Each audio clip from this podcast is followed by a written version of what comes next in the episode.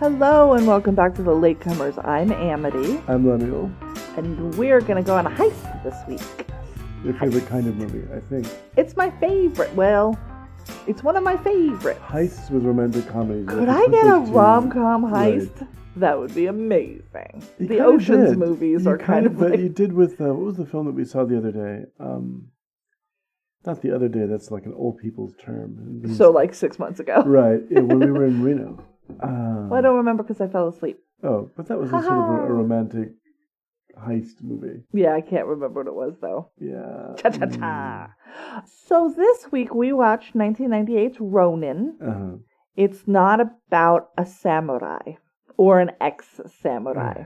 It's not about a Ronin. No actual Ronin were harmed in the making of this film. No, but everyone else was. Every this is a film. this um, movie should be called Ronin colon collateral damage. Yes. It's real violent to people who have no stakes in the plot. It's crazy how many people end up just murdered. For the sake of what? A case. What's in the case? Don't worry about it. It's above your pay grade. We literally never find It's out. on a need to know basis, and you don't need to know. The case's name is MacGuffin. MacGuffin G. MacGuffin. and that's it. That's all we need to know. Somebody wants the case, so we got to get the case. Uh, that sounds like David Mamet dialogue. Somebody wants the case, so you got to get the case. also, yes, this movie apparently was written by an incognito David Mamet. As incognito as David Mamet can be, writing the way that David Mamet does. As you looked up, why does this sound like David Mamet? Oh, It was written by David Mamet. It was they here are some balls. Hey David Mamet, we've got a script. You want to come punch it up? David Mamet doesn't do punch ups. David Mamet rewrites and then puts a pseudonym on the, on the movie. but it's almost yeah. I- I think you know. It, it's it's yeah. It's very it's mam Mamety. It's Mamety. Mamety. Yes. Well, again, you won a Pulitzer Prize. Can you write up? You know, can you punch up the movie? Yeah, no, I can't punch up the movie. I will rewrite your film for you. So the director says it's about 80% Mamet, which feels about right. So this movie I had never heard of before we decided to watch Yeah, it, which is a shame because I love a heist movie and everyone in here is very good. And I really like the movie, and I'm sad I didn't see it sooner. But you got to see it now. That's the important part. It's true. And Although every- I fell asleep several times towards the end, that's not the movie's fault. We re- we finished it today. She got tired of counting how many uh, innocent people are shot. Casualties, so many casualties. I mean, there is so much casual violence in this film, but it's something I appreciate. Um, if you're watching a movie called Bad Boys 2, oh yeah, there's no, a scene where their collateral um, damage situation was dumb. cars come flying off the back of a car mover, which I can't remember Oh, what those that's a nightmare to me. are Ugh. called, even though my dad used to drive one for General Motors uh, or load one. They're called Final Destination. Right there we go. and during the chase, the, this chase, cars come flying off of it into a busy freeway. It's Um, on a bridge. Right. It's not even on a bridge, freeway. right, it's on a right. bridge, so they couldn't. People couldn't get away. And somehow, someone has the nerve after the scene is over to say, "You're lucky, no one got hurt." yeah, like, the police chief says that it- too. there, there should, that should have killed every single person in a five-mile radius. I think. Definitely did. Um, so this is a movie where there are shootouts. People get shot just passing by. There are people car chases that are extremely, very, very well done, right. and also take out vendors, diners, people on dates. I would. Yes. I think that it's hard. It's a little bit hard to watch Right now, now. when people on in Nice and Paris, which is where these um, car chases take place, are using cars as weapons in terrorist attacks. This is a, a, a different time. This is a yeah, simpler But there's a scene where um, where a car during a, one of these chases, because it takes place in in Nice, N- Nice. Nice. I'm going to call it Nice. Nice. Um, where Just the like in Clear Lake. are Nice. the streets are very narrow, really Yeah. narrow, and that's kind of what's unnerving about the. At any moment, I was like, they're gonna just get mushed in between two There's buildings and are gonna be stuck. actually really gave me pause where a car stops by running into the diners in an outdoor cafe. Yep. and you see people go under the wheel and Yep. it's done it's not over dramatized it's done so casually like well this is what happens when you have a high speed car chase Because we need the case, god damn it. right it's yeah there, there's parts of this film people get shot innocent people get used as body shields someone shoots a skater an ice skater which is to me Yeah. it just seems horrifying i don't know well, why she's like- skating right on the ice, minding her own goddamn business. Right, and it seems for all the world like you've just shot a swan in front of us or something. It's terrible. I It's- don't know why it that part bothered me so much. Like, oh, it's kind of like I had a friend who saw The Ring, the American version, and there's a scene where a horse drowns, Yes. apropos of almost nothing in the it goes the off film. the side of the boat. He goes off the side of a ferry and drowns. And for some reason, despite the fact there are supernatural monsters or demons or and people are dying in horrible ways, that horse really affected her. Well, because I've never met a demon, I've met a horse. Right. Well, so that might be why I connect with the horse. So you wanted to give us a little primer on the director of this film? The director of this film is a genius who came from the early days of television. And one of the great pities is that John Frankenheimer never got to work up to his potential. He came out of the gate with, I mean, some of the films, The Birdman of Alcatraz, for instance, The Train. But more importantly, he really revolutionized filmmaking with The Manchurian Candidate, okay. which, if anyone in the audience cares to see the original film, there's a, a very good remake With Denzel Washington. With Denzel. Washington and Liev, Schreiber, Liev Schreiber? Liev. Liev. Uh, but the original film is done in this very um, peculiar style that Frankenheimer had at the time, where he uses a lot of reflected images, images from television screens, because he, he worked in television, Mhm. um, to create the story of a candidate who's been brainwashed, and he's Yeah, let's not say anything. Right. Let's not spoil the no, I Manchurian don't spoil the movie because okay. that's obvious from the first twenty minutes of the film. What's yeah, it's on. about brainwashing. That's But- what it's about. the uh, yeah, and then uh, he did another film, Seconds, which is a great piece of science fiction about a middle-aged man who discovers an agency that allows him to change his identity and become a younger man somewhere else. Okay, so these are all good movies. This is a good movie. Right. What is your what? Why? What is your woe? Is Frankenheimer? Because at the end of his career, he was working for television a lot, and he didn't get to. It's like it was one of those. And this is working for television in the '90s, not now, because working in television now is Mhm. right. basically like getting a three-hour or you know a three-part movie a lot of times. Exactly. But this was working in television at the very beginning of television, cable television getting um, recognition. And Yeah, he did there, he- HBO movies yeah, that won a bunch of awards. yeah, I he won three Emmys, I think three consecutive Emmys. Um, so his work was still being recognized, but he also wound up doing things like The Island of Dr. Moreau, which he said was his worst experience as a filmmaker ever. Well, that movie is so T- notoriously, the way it went off the rails. um, bad Uh-huh. that there's a documentary about how bad it was. But this is a guy. That was, I guess, being filmed contemporaneously. yes, Like, like I'm waiting for that for the Trump presidency, right? right. Like that's definitely gonna happen. Like as soon as he's not in the White House anymore, it's gonna be like, here's tapes. Right. Oh my god. Yeah, I'm I'm not looking forward to that. Although But like, how bad does uh-huh. it have to be for there to be contemporaneous footage of how bad it is? it's going off the rails and he's watch and he personally feuded with uh, Val Kilmer so hard that the day that Kilmer finished his last shot, Frankenheimer stood up in, from his chair and said, "Get that bastard off my set." Ooh, yeah, I heard Val Kilmer's not great to work with. Right. I don't know if he even got. I think the, he's right. method, and well between. that's when when you hear Uh-huh. that an actor is method, that's code for a dick. well, often it is. I think that Because in- I think there's a way to work in the method, and then there's what these people do. Frankenheimer didn't really have a chance. He got brought into this film after the original director had been fired. and he was dealing with Brando and Kilmer, who are just That's just a lot of pulling a lot uh, of egos in separate ego, directions. Yeah. But I mean, if you look at the history of what he did, uh, part of the reason why he's so great with the car chase is that he directed Grand Prix. Yeah.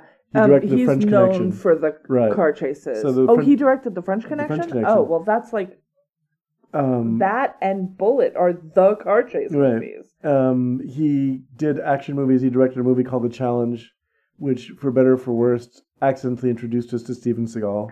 His last movie, theatrically, was Uh-huh. Reindeer Games, which is a Ben Affleck movie that nobody likes, but I I didn't like hate. it. I didn't. I, I, like. didn't. I wouldn't say like this movie's great, but I remember watching it and enjoying it for It's what a it heist was. movie. and I- Exactly. And I love the Yeah, ironic twist of how he gets rid of the money in the end. I can't even remember. So. It was really lovely. He just, yeah.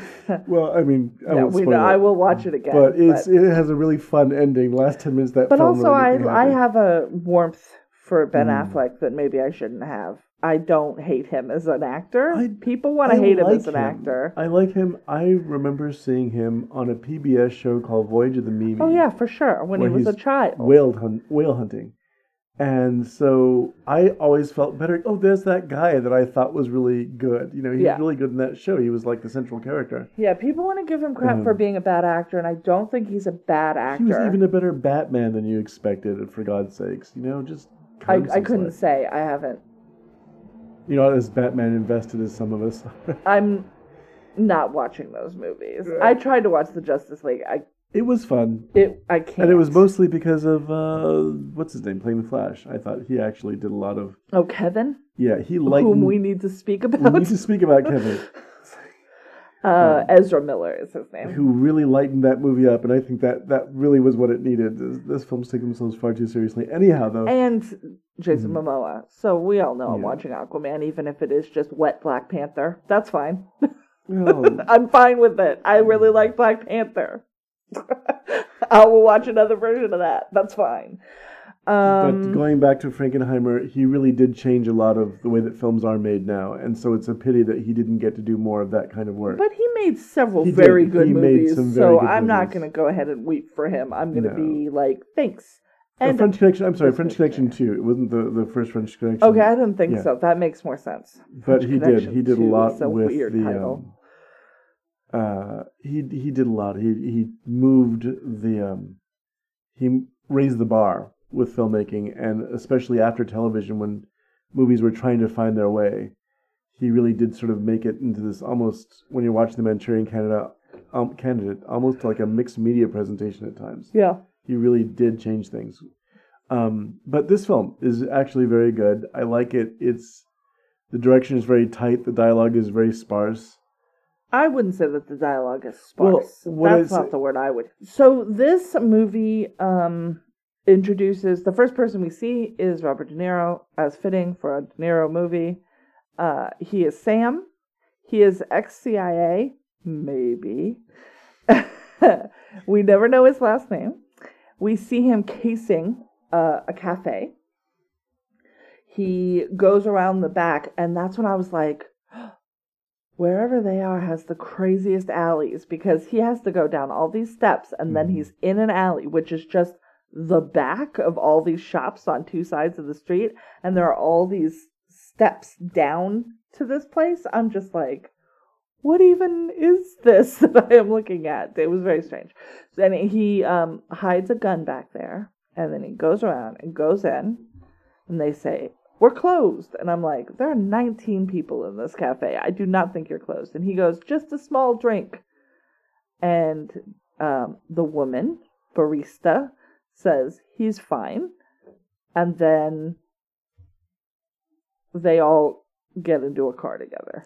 And when you say they all, it's a bunch of So it's characters. a bunch of, yeah, the characters in the movie. So they're all meeting up because they've been hired by said barista, uh, who's played by, what's her name?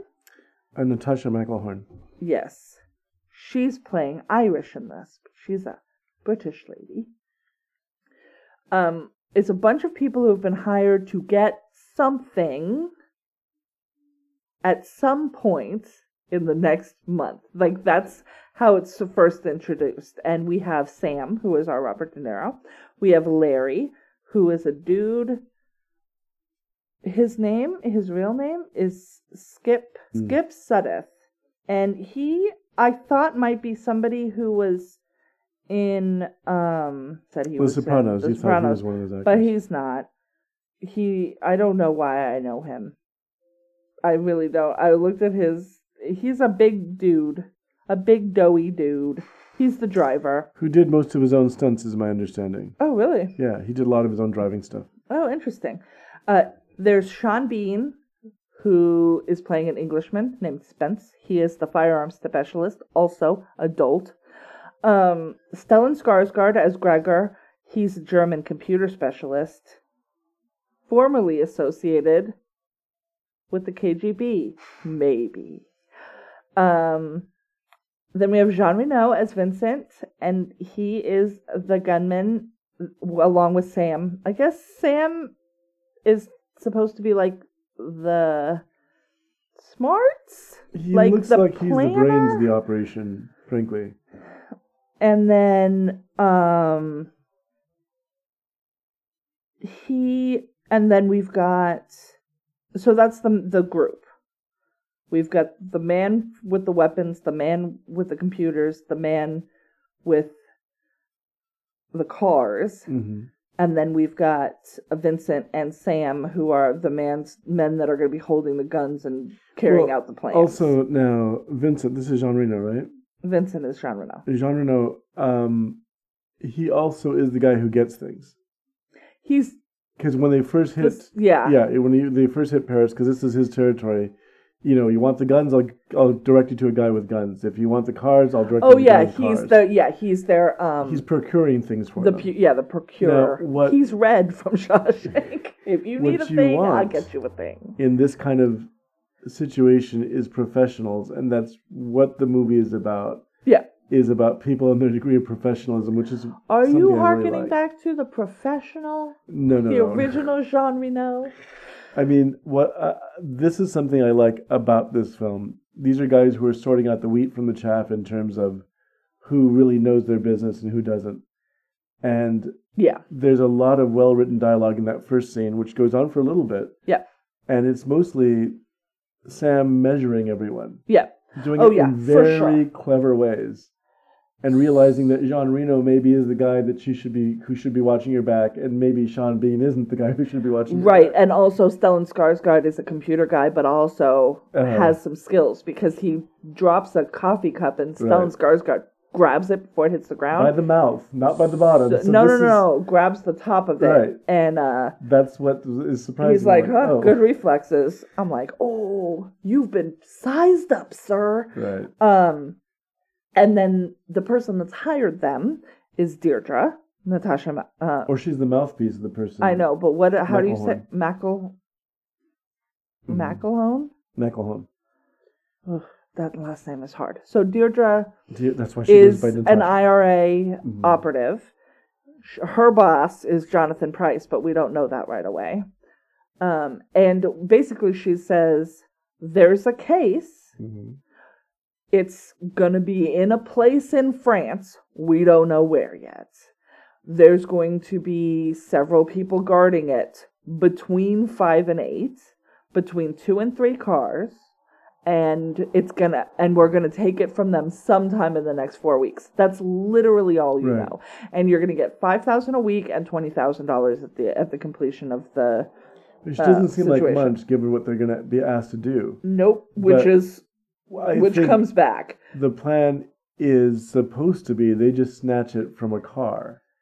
Now, that's not what winds up happening. No, and so they start gathering supplies, right? Mhm. And so they go to get guns, and they're immediately double crossed at this gun situation. But Sam is like, I don't trust these dudes because they're not on the up and up with them. They don't drive up and meet them where they're supposed to. They want them to kind of go onto this covered bridge.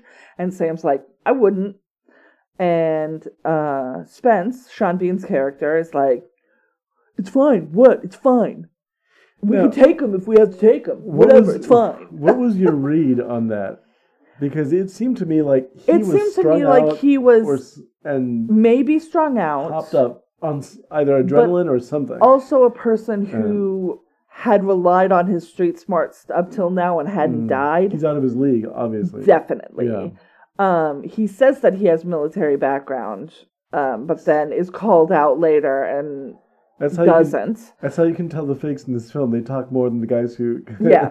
So Sam's like, I wouldn't go over there, and and uh, Spence is like, well, I'm going, and Jean Reno's like, well, I'm being paid to go, so I'm going, and then Sam sort of waits back Mhm. and sees a sniper, takes out the sniper, but then a gunfight ensues, wherein does everybody?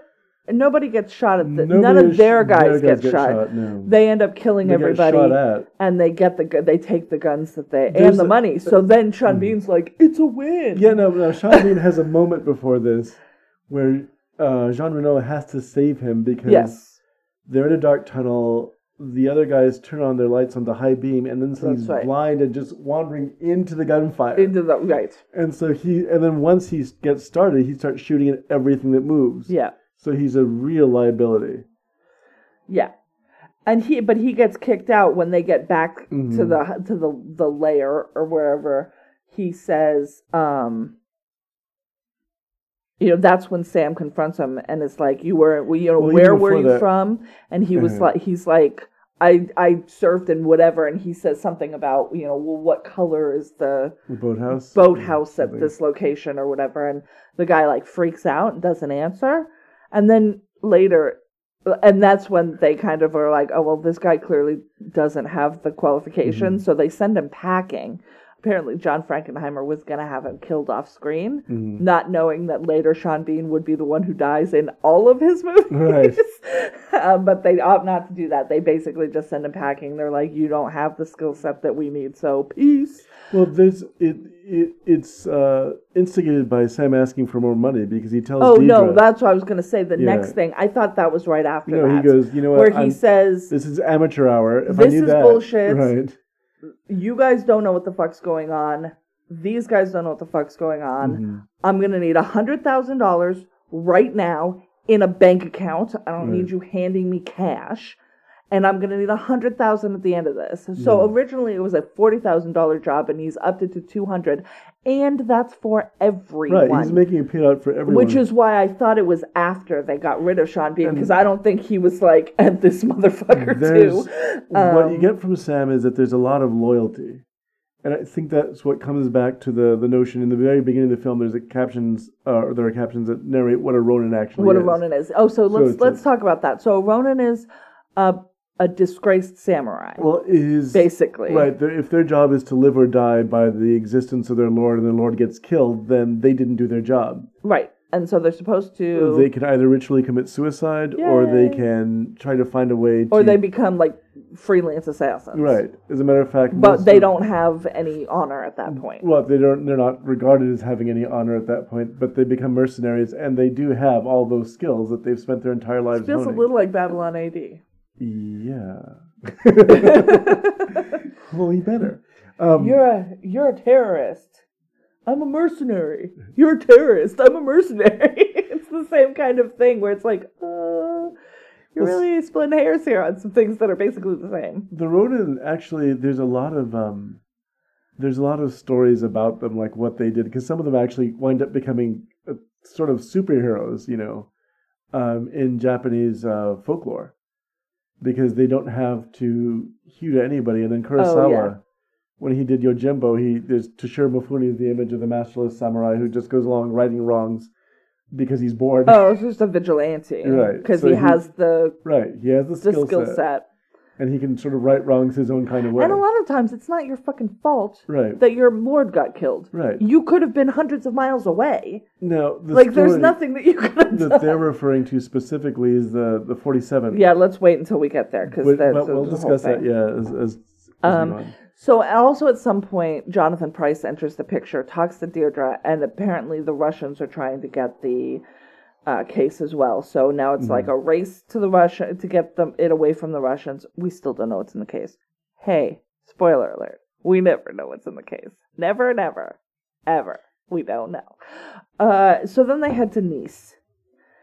Um, nice.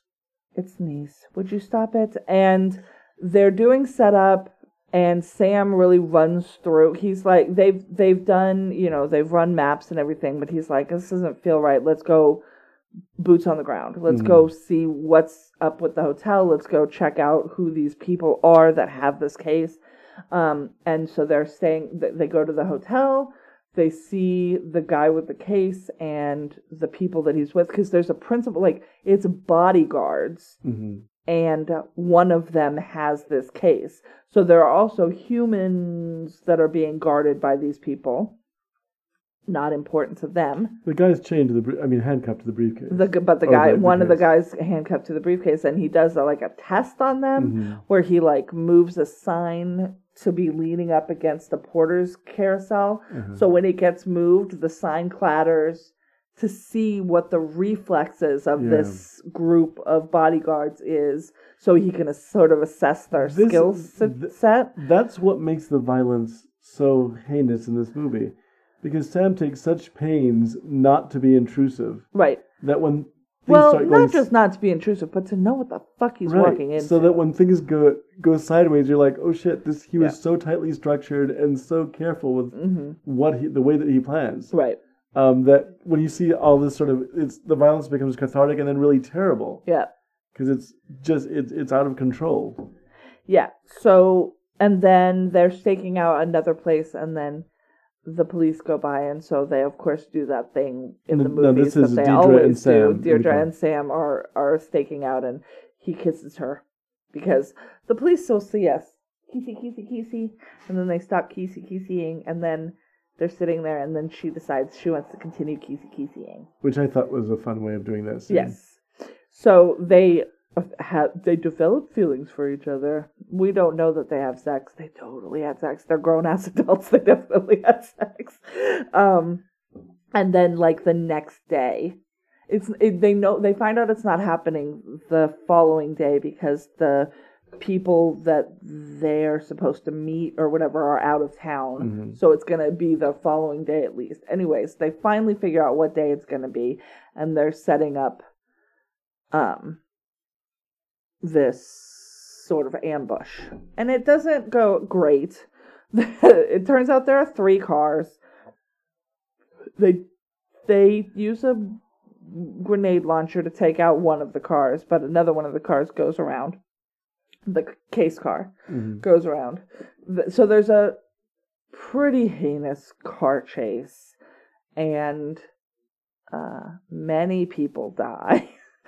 and but they finally catch up, and um, with Gregor like in 1998 Mhm. going like directing them, like he has a.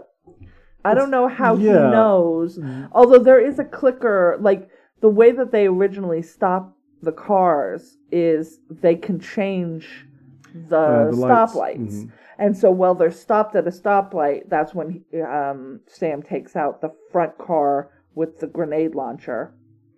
And yeah, it's not in rural, it's not in the country. They're in a Mm, town. yeah. They're just like in the middle of this town. Yeah, and they're Uh, spraying things with gunfire. There's a scene in Mhm. that they're shot in that scene where, uh, and again, you don't know if these are good or bad guys that they're shooting at. Yeah, we don't know anything about these anything guys. about them. So there's just there's gunfire everywhere. There's people that you expect to be heroic just shooting into crowds of people. Yeah.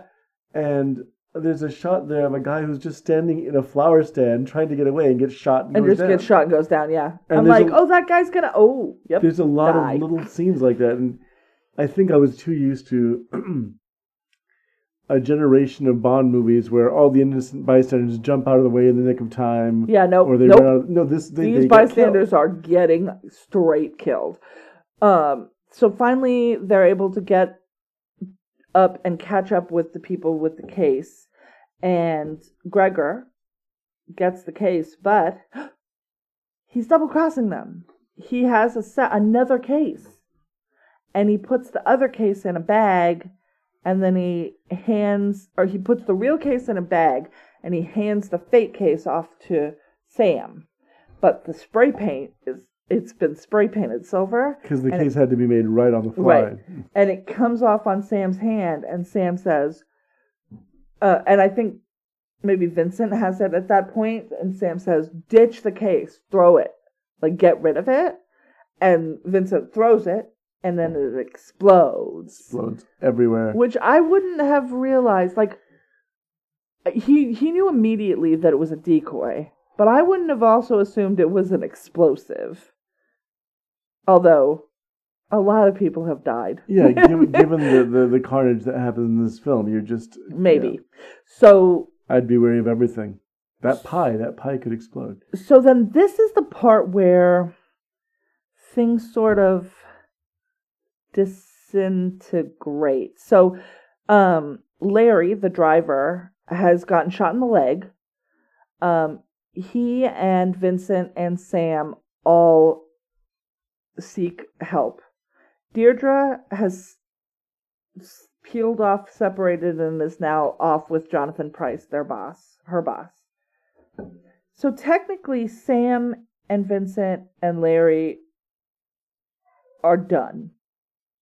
They are not still working for Deirdre and Seamus, which Mhm. is Jonathan Pryce's character. They're not still working for I don't the think Irish. they ever knew they were working for Seamus. No. Well, turns that, out Sam does because he calls him out by name later, and I'm like, I didn't even know what his name was.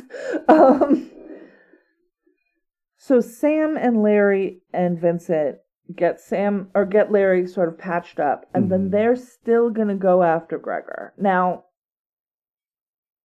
I don't know if it's to get the case back to try and get that other hundred thousand dollars that's owed to each of them at this point Uh-huh. um or if it's vengeance like because technically they're unemployed at this point right? Like your employers have abandoned you because that was the other thing was consistently they've said through the thing after the case has been snatched we separate.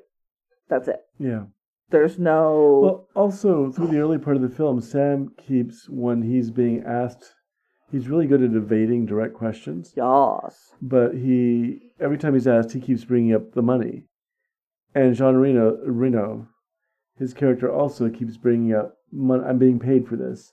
right So I'm I wasn't sure if, despite the fact that they keep emphasizing they're like mercenaries, they also seem to have a really um, deeply embedded code of personal honor in the middle of this. yes well sam and vincent are are becoming very good friends That's the romantic like comedy legitimate friends.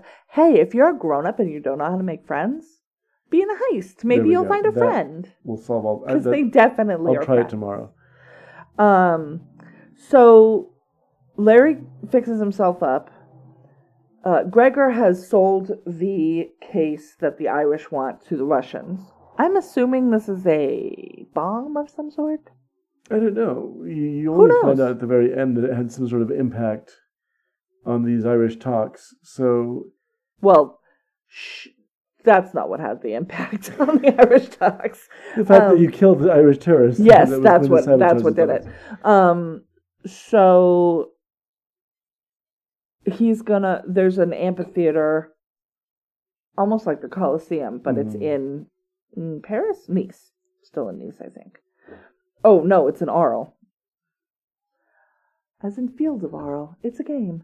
Um, it's an Arles, the Arles Amph- Amphitheater, where there are not one but two school field trips happening. So, yeah, that's fun. Lots of opportunities for children. So Gregor is going to go and get his money and give the case to the Russians.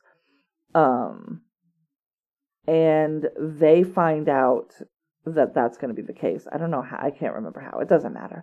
They find out, and so Vincent and Sam go, and Larry drives them, and Larry is waiting in the car for them, and they go in.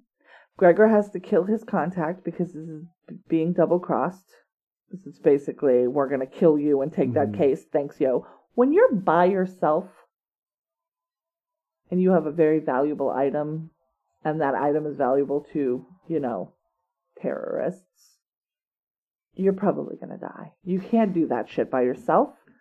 So Gregor kill like kills his contact, and then is found by Sam and Vincent, but takes off. And then many people, many people are killed as they're trying to get out.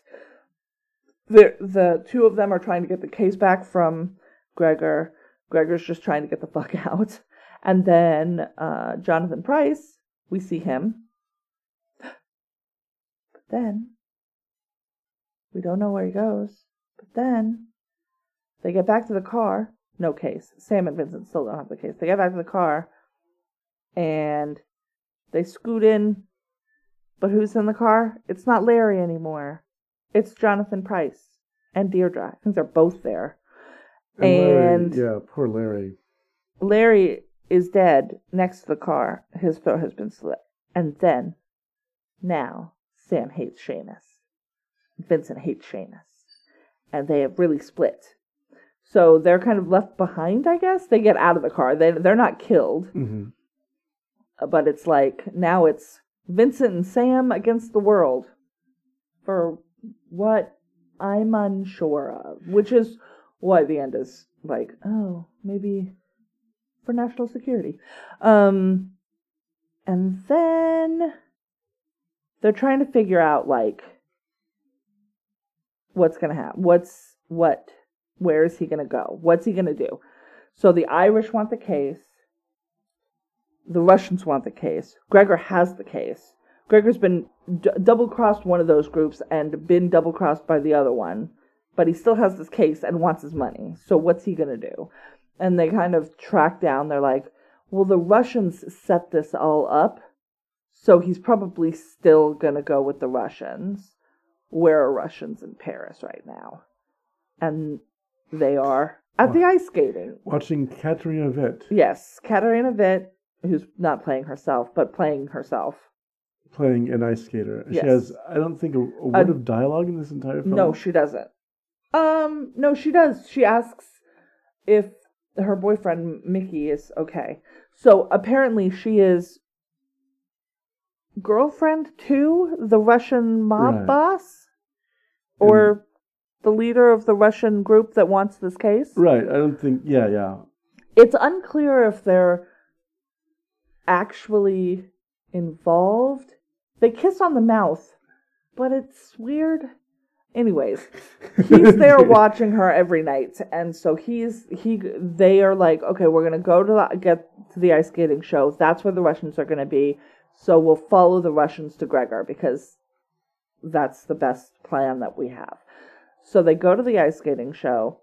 Mickey is there, the head Russian guy, um, and they watch through binoculars some stuff going down, and they then they see Mickey leave, and Mickey is sort of called to a back room where Gregor is, and Gregor Mhm. says, "It's the meeting. Give me my money." And Mickey says, "I thought the meeting was later, so I don't have the money." And he's like, "Bullshit." And he goes, "Maybe." Maybe I do have the money. Where's the case? and the case is in the floor. He pulls the case out, and Mickey pulls a gun on him. Oh, and oh wait, he gives them the money, and it's real money this time because the last time It was it was uh, bills wrapped around. real money and many Yeah. papers underneath the real money. That's why you always, if you're ever given a briefcase of cash, really do that flicky thing to make sure that it's actual Yeah, money you want to. um, and so he has the cash and he says, I have a friend, a sharpshooter.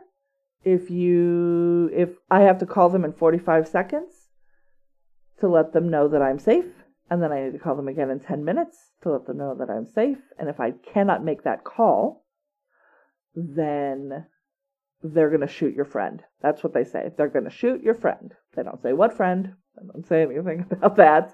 And uh, Mickey pulls a gun. Then there's a countdown. like as Sam and Vincent are trying to get, trying to find where Mickey went.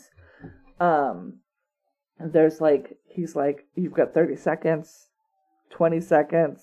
And then we're, we're interspersing scenes of Jean Reno and Robert De Niro running through this amphitheater or like this uh Yeah, it is. There, there, It's not an amphitheater. well, there was an a- amphitheater earlier in the Yeah, film. amphitheater This is earlier. This is just the auditorium or like Yeah. Wherever you have the ice capades. One of those places. Um, convention center. yeah, I sure. used to have the escapades when I was a kid. And uh, finally, I guess Mickey gets tired of the countdown and shoots Stellan Skarsgård in the face. In the face. In the face, very round hole right in his forehead. And then, because the countdown was down to like five seconds, Katarina Witt gets shot on the ice. Yeah. That's her, the friend we were talking about, which I don't think Mickey ever finds out, actually. I, I- don't yeah. know if he, because then now he's trying to escape. Mm. There have been shots fired in the venue, and people are running. So then there's just, oh, I'm running this way, and I'm running this way, and they're running over there, and we've got to get Well, across people, over here. If you if you fire a rifle inside of a crowded bu- crowded building, that's as much chaos as you can possibly well, get. also, everyone's gonna everyone was watching this woman on the ice Right. skating get shot in the chest Right. and collapse to the floor. Yeah. Even it's not the gunshot. I mean, it might have been the Mhm. gunshot, but it was also the witness of the murder. Right. Um, and so everybody's running, and then Jonathan Pryce shows up. What a! At this point, we thought he was dead from the last car chase. Yeah, there was a car chase. It ended with his car flying off the end of an uh, un uh, unfinished freeway Freeway, right? Into Into a real speed situation. and uh, into like a construction site. So he and Mhm. Deirdre had been pulled out of the car, but we didn't know what state they were in. And then the car exploded because it's in a movie. and then um, at this so at this point when we see Jonathan Pryce, he looks He's got like burns on his face. He's looking like the pretty Phantom of the Opera or something. Yeah. he, he does not look good. Yeah. Um, and they all get out, and Robert De Niro finds Deirdre and it's like, "Go." Like he should be killing her, but he kind of loves her a little bit, and also he doesn't. I don't think like killing people that he knows. like, I just don't think Strangers that are that's fine. his jam. People he knows. So he is like, go. And she's like, you go too. We could both go. And he's like, just fucking go. I need to kill Seamus. I'm here for Seamus. and that's and the that's trigger the, right That's there. the first time that we know that he knows who the fuck Jonathan Pryce is. And maybe that that was his whole raison d'etre was to get to this uh, Irish terrorist. He gets shot, and Vincent is shot, and then Jonathan. They find Jonathan Pryce, and they've they've both been wounded. Jonathan Pryce grabs a woman and uses her as a shield. Yeah. Real classy. Um, but then is shot from behind by Jean Reno. Uh, he's like above, up in the rafters or something, uh, allowing uh, Robert De Niro to go ahead and kill him and get the case. yes, and I, I, I don't. He ends up with the case. He ends up with a case in the very end. Uh, Jean Reno is far too far away. He's like in the rafters, the catwalks. Yeah, So he, he shoots and then uh, he kind of slumps over because he was shot twice in his middle in his body. Uh, the, the to their it doesn't look so funny because we're aware of the fact that they're wearing um they're, They're wearing vests. vests all Yeah. the time. So it, it's not there's nothing there's nothing phony about this movie. No, You it's know, it's pretty coming from the 80s watching action movies where Arnold Schwarzenegger somehow in the end of what is it? He gets shot forty five times. Well, and it's Roger fine. Roger Ebert did this count of the movie Commando. There's a scene near the end where Arnold Schwarzenegger, I believe, he kills 120 people without getting shot himself. Um, Which and is all stormtroopers. These are people with machine guns, and he's doing it like at one point he goes into a garden shed and picks up saw blades and throws them out like frisbees and. But he doesn't get nicked or And and mind you, he's wearing shorts at this point, Of course and you know with a bandolier, so you can see his enormous pectoral muscles. So somehow he's essentially naked, running around through hails of gunfire without getting shot. yeah. So coming No, from the, that, everyone in this movie Right. is shot. you're really aware there's really there's not really fistfights as much as there are people struggling with each other and getting hurt. Even when Jonathan Pryce's finds Gregor and is mad at him and starts smacking him around. He even has to go into the kitchen to ice his knuckles because he's hurt himself punching yes, him in the face. because it hurts to punch someone in the It, face. it really does. It- it- I don't. so yeah, we've it. skipped over some things, but it ends The plot is so labyrinthine you can't. where the the Deirdre has gotten away. uh um, Jean Reno and Sam and, and Robert De Niro are in a cafe. We're hearing radio talks that basically the uh, IRA is not no more, but like there are treaties being reached right. um, in Ireland, and and a lot of that is led or is thought to be the fact that the that Seamus is dead. Seamus is not instigating issues between the IRA and the Right. um, But they say that he's, Right. the, you know, the, the, the death of of Seamus, what's his face, might have something to do with it. So in other words, it's a real MacGuffin because the the suitcase wasn't even the point. The point was to draw Seamus out. Right. And it, And then we see Robert De Niro and Jean Reno talking, and I was like, they're really friends. They're friends. Um, and then Sam sees a dude, bald dude, outside, and then he goes and gets in the bald dude's car, and I'm like, I don't think he's ex CIA.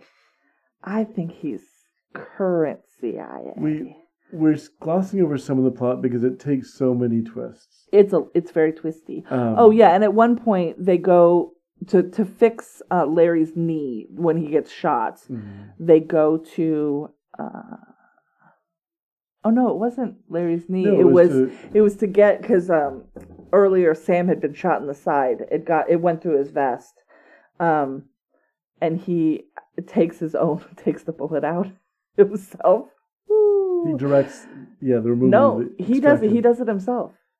And then he says, "Can Yeah. you guys get this from here because I need to pass out?" um, but they're at this dude who I thought was going to be the doctor, but Mhm. wasn't. He was an ex something. We don't really know what his situation is, but now he makes models.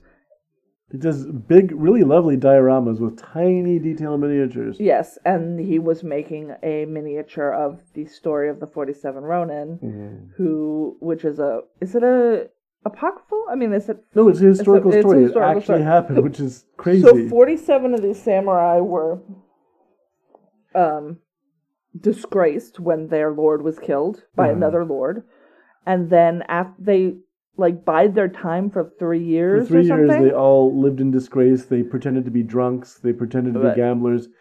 well getting time close to this other and lord It's a really remarkable story because their leader stayed in charge and he maintained all these individual threads, secret messages delivered to. other- Right. so for three years they plan their revenge, and then one night they go into the, the castle, of the rival who was responsible for the death of their lord, and they slaughter everyone. everyone and then they and then they seppuku they kill themselves in the garden and open their bellies. So it's an amazing story. I mean, that's that. Yeah, and that's a movie as well. I That's several assume. movies Several because movies, again, yeah. it's, it's it's like a major point in Japanese. Uh, not this is an actual historical event, so uh, there's a lot of good films about it too. yeah. So he tells him that story. Mhm. Um, we don't know anybody's backstory. We know what Sean Bean's backstory Mm. isn't because Right. what he says was bullshit. Um, and uh, early in the film, it's like you're supposed to forget who taught you and what you were taught. Like Right. those were the first two rules of the CIA. And maybe the third rule is what you were, you know, doing. like, uh, so, but it's very good. It's very good. And there are men friends, and there was only one woman with a speaking role, so definitely didn't pass the Bechdel Yes. test, but here we are. Well, it, it depends on whether you consider that the briefcase or the case in, in question, which actually is an ice skater's. Uh, yeah, it's an ice skating case, like a case Right. for ice skates. right. which they see a bunch of little girls have them, and they're like, uh, "Excuse me, what? What's what's in that? It's not a bomb." no, I. Well, you hope. So for all, for for everything, it could have Mhm. been ice skates for this Mhm. famous ice skating lady. Right. That that's what she wanted. It wasn't. but I'm the sure real point is to draw Seamus out of hiding. right? and then and um, take him out if we can, yeah. which he did. which was much more difficult than it looked. So yeah. uh, uh, up until the very end, My people minutes of the are hardy people. the last few minutes of the movie, you don't really know what you know. But I think you're even shooting at. I can't until the very remember who. I think it was after the um the ice skater got killed. I was like, "All right, I love you, Jonathan Pryce, but you need to die now. Like, you're bad. You're like like definitively a bad person, and I don't like you anymore." Um, Stellan Skarsgård was very good in this. Um, set up to be a nerd, but clearly had you know fighting skills. Um, the nerd is a part of a disguise for him. Well, but also he had the computer skills, and a lot of people just assume if you've got computer skills, you don't have physical skills in Right. the world, which no, not necessarily. Um, anything else that you want to say about it? I think I no, I I really admired the film. I admired it. I liked the kind it of It was very dialogue. fun. Like I said, very violent. Um, and yeah, a little bit rough to just be like, oof, all of these innocent people in France are just getting slaughtered for a fight between Russians and the Irish. It's really unfair. Yeah, that that was a little hard to take because you are watching a lot of well, it's um really like a, I think a friend of mine mentioned when she was her and her husband went to go see the recent Superman film with Henry Cavill. It's like Superman in that film accidentally kills more people than Godzilla did in his movie, and that's saying something, you know. Just all sorts of innocent people. Are Yeah, getting- a lot. and and I kind of felt, and again, I, I respect the fact that you're showing me actual violence the way that it happens. Yeah. Yeah. instead of a it's sanitized not violence. pretty. It's not um It's not decorative. it's not aesthetically it's not- pleasing. It's yeah. just people being shot and things blowing up and people but that the you like. the, the car chases are filmed very well. I'm just like, ugh, so dangerous. Yes, you get real. You get a real feel for how unsafe it is. And there's yeah, th th these streets are narrow. They're driving through tunnels. They're driving the wrong way into freeways. It's just kind of Mhm. nerve wracking. Yep. And just mowing down poor Yeah. people eat. That's why you don't eat outside on the sidewalk. I never eat outside on the sidewalk. Makes no. me nervous. Mm-mm. Um, yeah, that's this movie. We watched it. It was good. Robert De Niro was very good in it. He should do more buddy films. I don't see him He did- kissing ladies very often. He kissed a lady in this movie. He did. Or he had- dudes. I don't see him kissing anyone. let, me, let me be very clear. and she's wonderful. I really, uh, N- Natasha. She's gonna be in a-. Bunch of things coming up. She's just sort sort of like um. She looks sculpted to me. She's all eyes and cheekbones and mouth, and uh, and lots of hair. There's a lot of hair. She has great hair moments in this movie, which was a little were a little distracting for someone who's leading a terrorist uh, or a, you know um, a terrorist group essentially stealing something from another group of terrorists. But aside from that, the whole thing worked out. Sean Bean was really good, even in the the part that he had. and it's pretty small, but yeah. yeah. So, do you have anything to recommend this week? Yes, I do. Um, it was a movie we saw just last week, uh, Searching, and it uh, it's uh, it's a really odd film. At first, I didn't know if I could actually see it because I get really distracted when there's text and print on the screen at the same time. Um, one of the later um, Paranormal Activity movies. Uh, they've been kind of rough for me to watch because you're switching from screen to screen. Right, it's all on computers. And this movie, the conceit of this movie is the entire thing is on the Right. Monitor of a computer. Uh, but um, but it was done in a really intelligent way. You're actually moving in and out of the computer screen. You're not just you're not staring at a static screen, which I didn't want to pay for the experience of. But it's about a father and his relationship with his daughter. It's not giving anything away to say that eh, early in the film you discover through past files that are being loaded onto the computer that the father and daughter have lost um, wife mom. Wife mom. Right. Um, she's passed away. And that's all told to you during the credits. So it's almost like uh, watching Up, where there is this very tragic story Yeah. being revealed to you through the credits, and then you're heartbroken before the movie even begins. But it's about the relationship between the dad and his daughter. And when his daughter goes missing.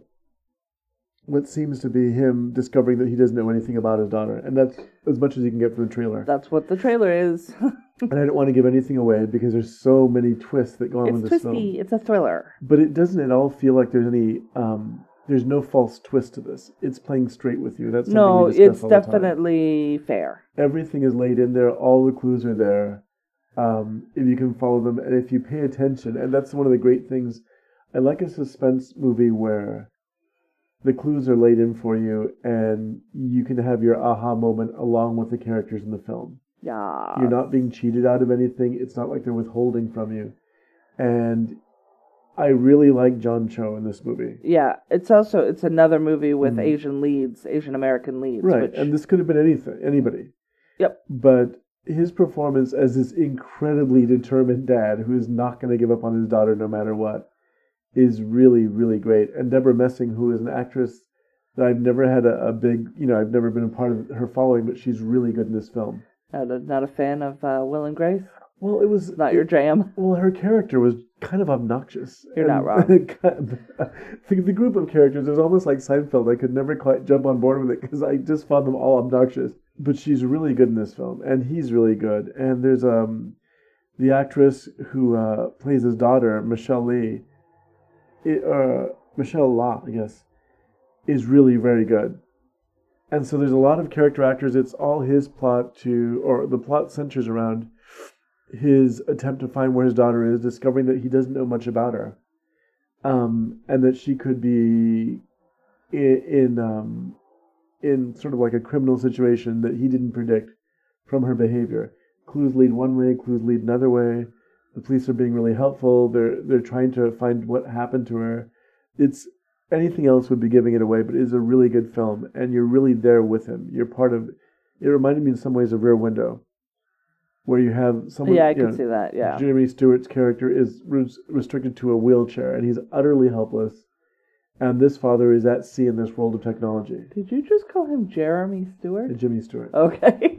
I'm like, my brain is picking up things But, in uh, weird ways. But it reminded me of Rear Window in that you're watching somebody who's completely at sea in the world they're at, trying to find a way and holding on to anything. And so at times, even I knew more than he did, which is amazing.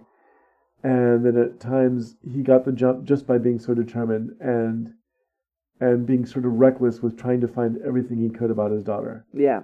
So it's a really good film. It has a really rewarding ending. It's really very good. So I, I, I really I, I like thrillers. I don't see them that many of them because I they tend to cop out the endings these days. And I would say Mm. that if you're thinking maybe you don't need to see it on a big screen because the whole thing takes place on a screen, so you might as well watch it streaming, Mm-hmm. give money to a good movie. Like if you've got the expendable income, Well, I, I felt like go see it in the theater. That's what I was worried about. That I'm going to be watching basically, you know, a Facebook screen that's going to be 50 feet across. And visually, the director handled the situation in such a way that I didn't feel like I was watching some sort of low resolution shaky yeah, cam. and it is, and I have seen the first movie that did this a lot was was the Unfriended movie Mhm. with the killer right. killing off people on screens. Um, this handles it better, I'd Much say. I mean, it's very different. Well, it's hard to get production value when you're using all these little tiny cameras tucked away in corners. And this film manages to do it by tapping into news footage, by other things, so that you really do feel that you're watching a film production. Yeah. And the performances really anchor it too. These, uh, I'd argue said- John Cho's good in everything. So if you can see a movie with John Cho in it, even Harold and Kumar, go to White I- Castle or Escape from Guantanamo or whatever they're doing. Right. Uh, I think there's another film. They're doing another uh, buddy picture, aren't they? mm, I don't know. I mean, Kal Penn's not working in the White House anymore, so maybe. Mm. Uh, I'm sure he got booted when Trump got in there. Uh, yeah. So, what would you recommend? What's your. So my recommend this week is going to be um, sort of a tack on because we'd mentioned it previously, Uh-huh. but now we've watched the entire season, and that is Castle Rock on Hulu, um, the Wednesday night replacement for Handmaid's Tale, and we've now gotten ten episodes. We've watched the entire first season. That's right. I said first season because they did pick it up for a second season. And um I thought that it concluded satisfactorily. Okay. So here's the thing about Stephen King and endings. Now I know he didn't write this, but Right. it's based on his stuff, and so it should come as no shock that the ending wasn't strong, but also the ending was the ending of a series and not necessarily of a of an entire show. And I just use series like the Brits do. So there has to be some open endedness. And there is. There's you get answers, but you don't know if the answers you get are accurate or true. Excuse me, but I think it's handled very, very well. I'm excited to see where they're going to go next. I'm hopeful it's with Miss Jackie, and we're going to get a a shining uh, throwback, which will be fun. With um, what's her name? I've forgotten her name. Jane Oh. Levy Yes. or Levy. I'm never sure how hard to hit that first E in her name. um, who's playing a niece of the Jack Nicholson Jack Torrance character, right. Well, or Jack Stephen Torrance, Weber's. Jack Torrance character. I guess it doesn't. Dealer's choice, whichever Jack Torrance you want to go with, and uh, she is a very compelling character. I think we've said goodbye to some people. We haven't said goodbye to everyone. And uh, I think, on a whole, that 10 episodes was a good number of episodes to do. I don't think they had any. It wasn't like there were three episodes in the middle that just dragged to get us to 13, which I think is a That's a problem. problem with Yeah. some of these 13 episode arcs that we've been seeing in various um so yeah so castle rock on hulu it's complete there's 10 episodes there to watch you could binge them all in a weekend and it's, it has a good continuity. I like the the idea that it's trying to create a cohesive world out of all these things that have happened in King's stories over time, yeah and it creates a sort of an overarching, ex- not necessarily. i also like the the meta-ness of having people who have acted Yes. in other stephen king projects as not those characters in this stephen king project i think that's fun and interesting um, his work always has all, all has these sort of ribbons running through them and these meta arc things. I mean, he is his a character in one of the Dark Tower. Stephen King is a Hmm. character in one of the Dark Tower books. So, I mean, he's big on the meta stuff too. I think it amuses him, and so he. Well, I mean, that was something that Edgar Rice Burroughs used to do. Like, uh, I didn't really write this book. Somebody left me a manuscript because I'm Edgar Rice Burroughs, and they knew that I write weird stuff. oh, interesting. So that he, yeah, no, in this case, it's definitely because the Dark Tower is supposed to be sort of a overarching wheel Mhm. of a story. His um, post-accident self makes an appearance. Yeah, that's that's amusing. yeah. So, uh, spoiler alert on uh, one of the books. It's either the fifth one or the seventh one. I don't think it's the sixth one. Because I think the sixth one was full flashback. I haven't read them in over a decade, so. Uh, but yeah, if you like Stephen King, or you know, gritty storytelling, check out Castle Rock. You don't need to know Yeah, you don't. I, the I'm not- entire I'm not as backstory. familiar with Stephen King as you are some of our Right. friends um, who know all the characters backward and forward. I- These are fresh characters. Right. For for the most part, you're not even going to see any characters that are in books except one. But you'll get some. I think thematically, there's a lot of stuff that's in Mhm. there, and Uh, be. but there's you know there's narrative and, Right. and stuff that that places you in the world in a in a comfortable way. So yeah, you don't have to come in having read a hundred books right. as preparation.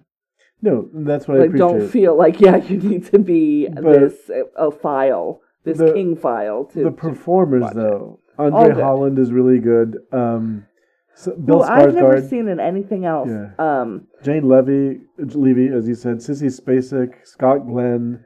It's this an amazing cast and yeah, Cusack. Scott Glenn and Sissy Spacek Terry together are so good. Yeah, there's just a lot of really great Terry performances. O'Quinn was a really interesting choice Right. too because we see him first off and then we think that he's going to be our star. Spoiler alert! I'm not going to tell you why, but nah. and there's some really sinister characters in it. There's some really, and again, warning: there's going to be moments of shocking violence. Too. yes, there is, especially So- uh, what end of episode four. I want to say but just be there is Stephen King. surprising right? violence where you're like, it's pretty low key. Not a lot happens in this show. Oh shit! right.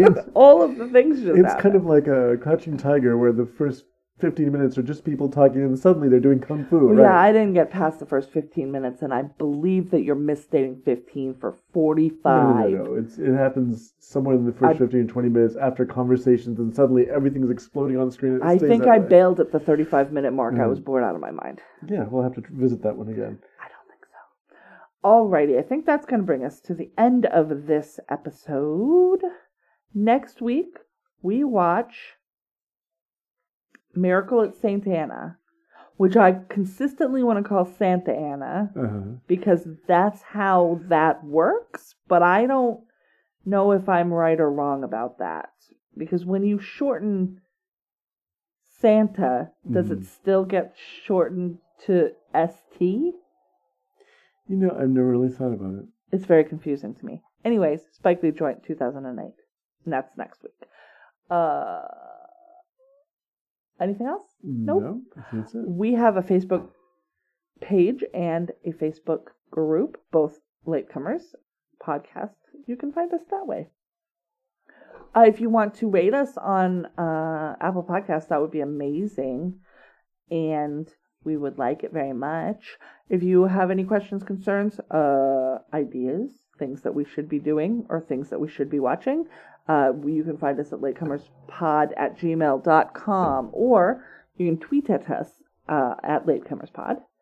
And Lemuel's book, great for the holiday season, and by holiday season I mean Halloween, uh, is Sealing Night, and that's on Amazon.com. You can look for Le- Lemuel Gonzalez, or you can look for Sealing Night, S W E L I N G N I T. Look under your bed, though. Something's hiding there and it doesn't like you.